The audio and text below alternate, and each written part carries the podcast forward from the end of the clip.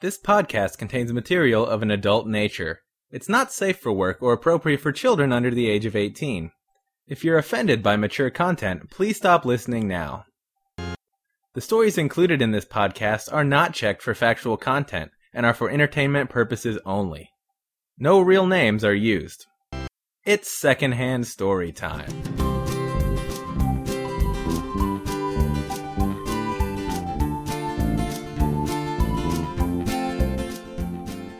Hello, and welcome to episode 30 of Secondhand Storytime, the show where we tell stories we heard from someone else. I'm your host, Will Kistler. Today we have something a little bit different for you. Every once in a while, I hear a story that's really good, but a little too short to make into a full episode. So today I've decided to collect a few of these, string them all together into one long episode. We'll kick this off with my roommate, Dan.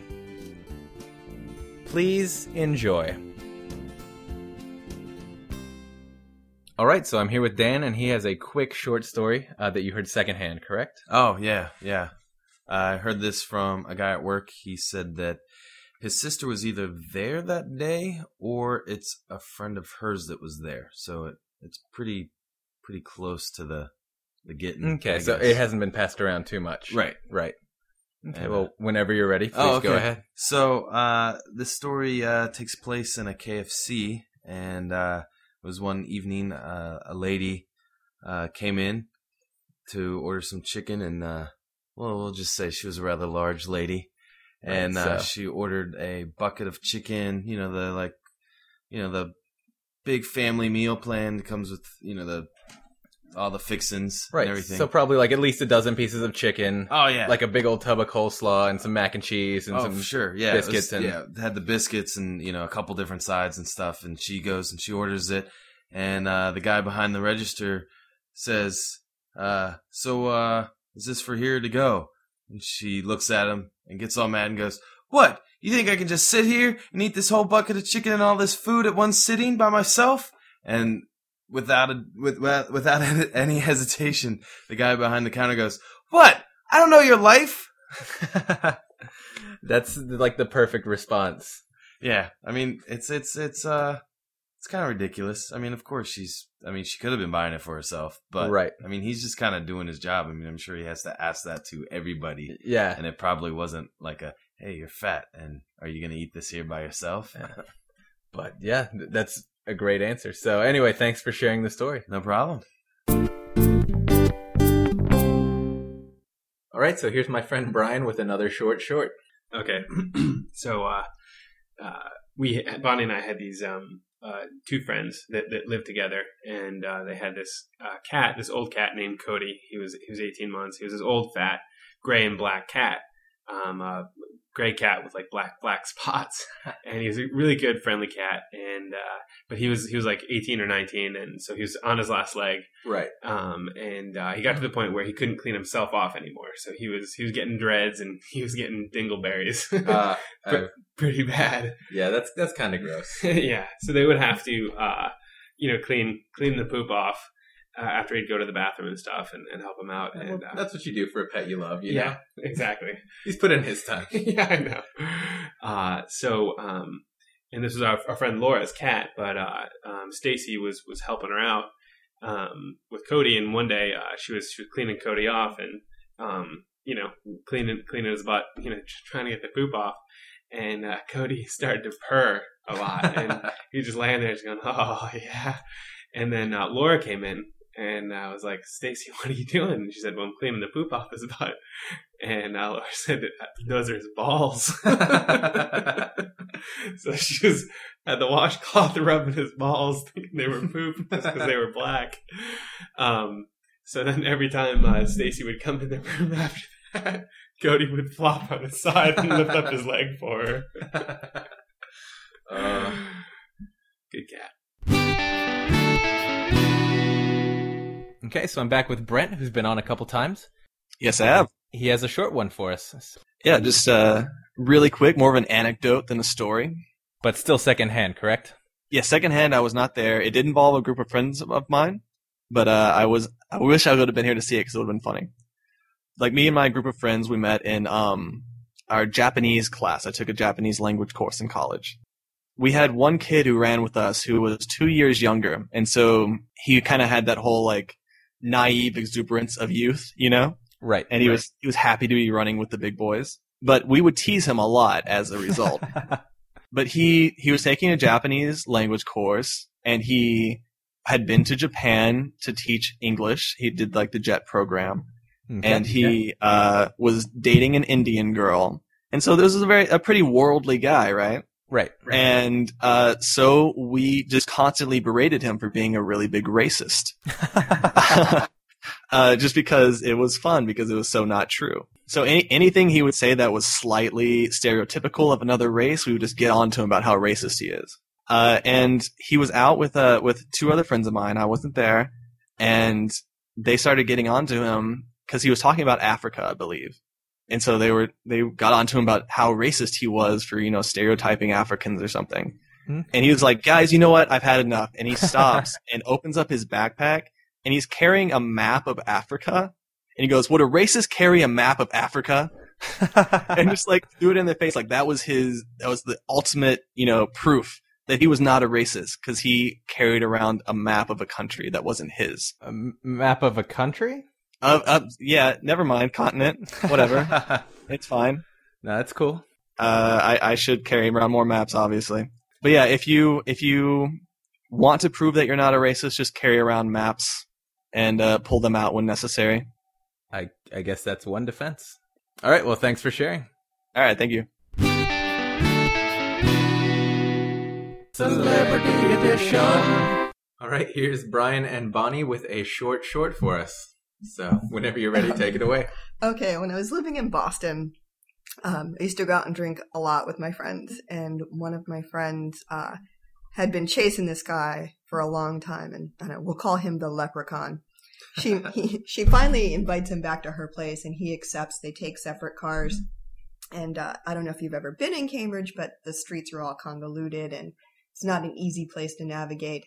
And on her Not many street signs. yeah, not many street signs on her particular street. Um, happened to be the street that Ben, Affleck and Matt Damon grew up on, and she lived a couple doors down from their childhood homes. And she's Okay. always like, you know, um, looking out for them, thinking she's going to run into them at some point or one of them at some point. But on this particular, it's a cold, like wet, like snowy night, and uh, you can barely see the street sign, and it happens to be pointing in the wrong direction because it got all messed up one time. So she decides drunkenly to climb the street sign. She hangs off it, and she's like proceeding to bang on it, try to bang it into the right direction. And uh, that is the time that uh, Ben Affleck walks by. oh, that's great. Yeah. Awesome. Well, thank you. no problem. So I'm back again with Kramer, who's joined me to tell a, a very short story. And That's right. and this is secondhand. Uh, absolutely, yeah. It's actually from my mother. She's a second grade school teacher in Miami, and she told me this story. Okay, great. Well, whenever you're ready, let me have it.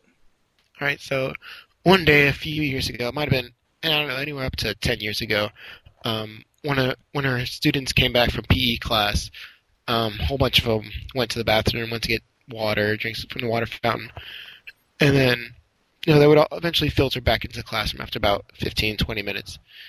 And apparently one of the boys who was peeing in a stall had decided to pee over the stall wall and onto another boy's head, soaking oh him no. in urine and just coated in piss. And he would run. He ran back to my mom's class and he was crying, dripping in urine all over the floor. It was disgusting. Oh, definitely. The, the story doesn't end there. The next day, when they came back from PE again, they did the whole thing. The boy that had been peed on the first time repeated the over the stall peeing feat onto another boy, also soaking him. so wait, so he got peed on the first day, and then the next day he peed on someone else using the same tactic. Yeah, he figured, you know, this is my revenge on on someone else.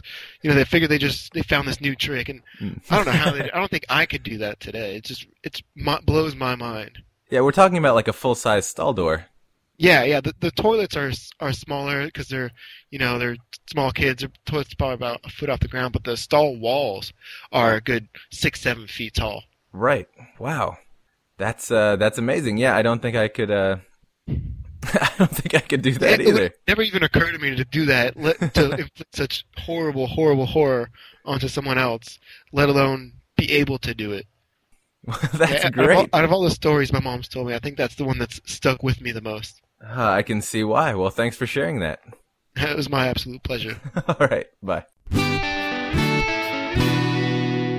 All right, so I'm here with my friend Sarah, and uh, she has a short story for me. And you didn't hear this firsthand, right?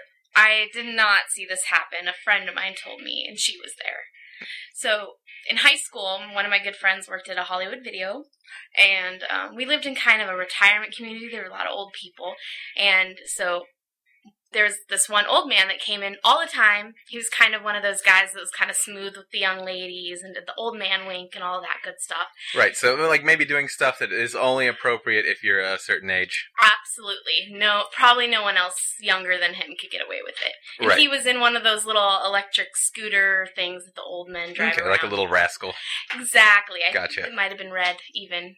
Okay. Yeah.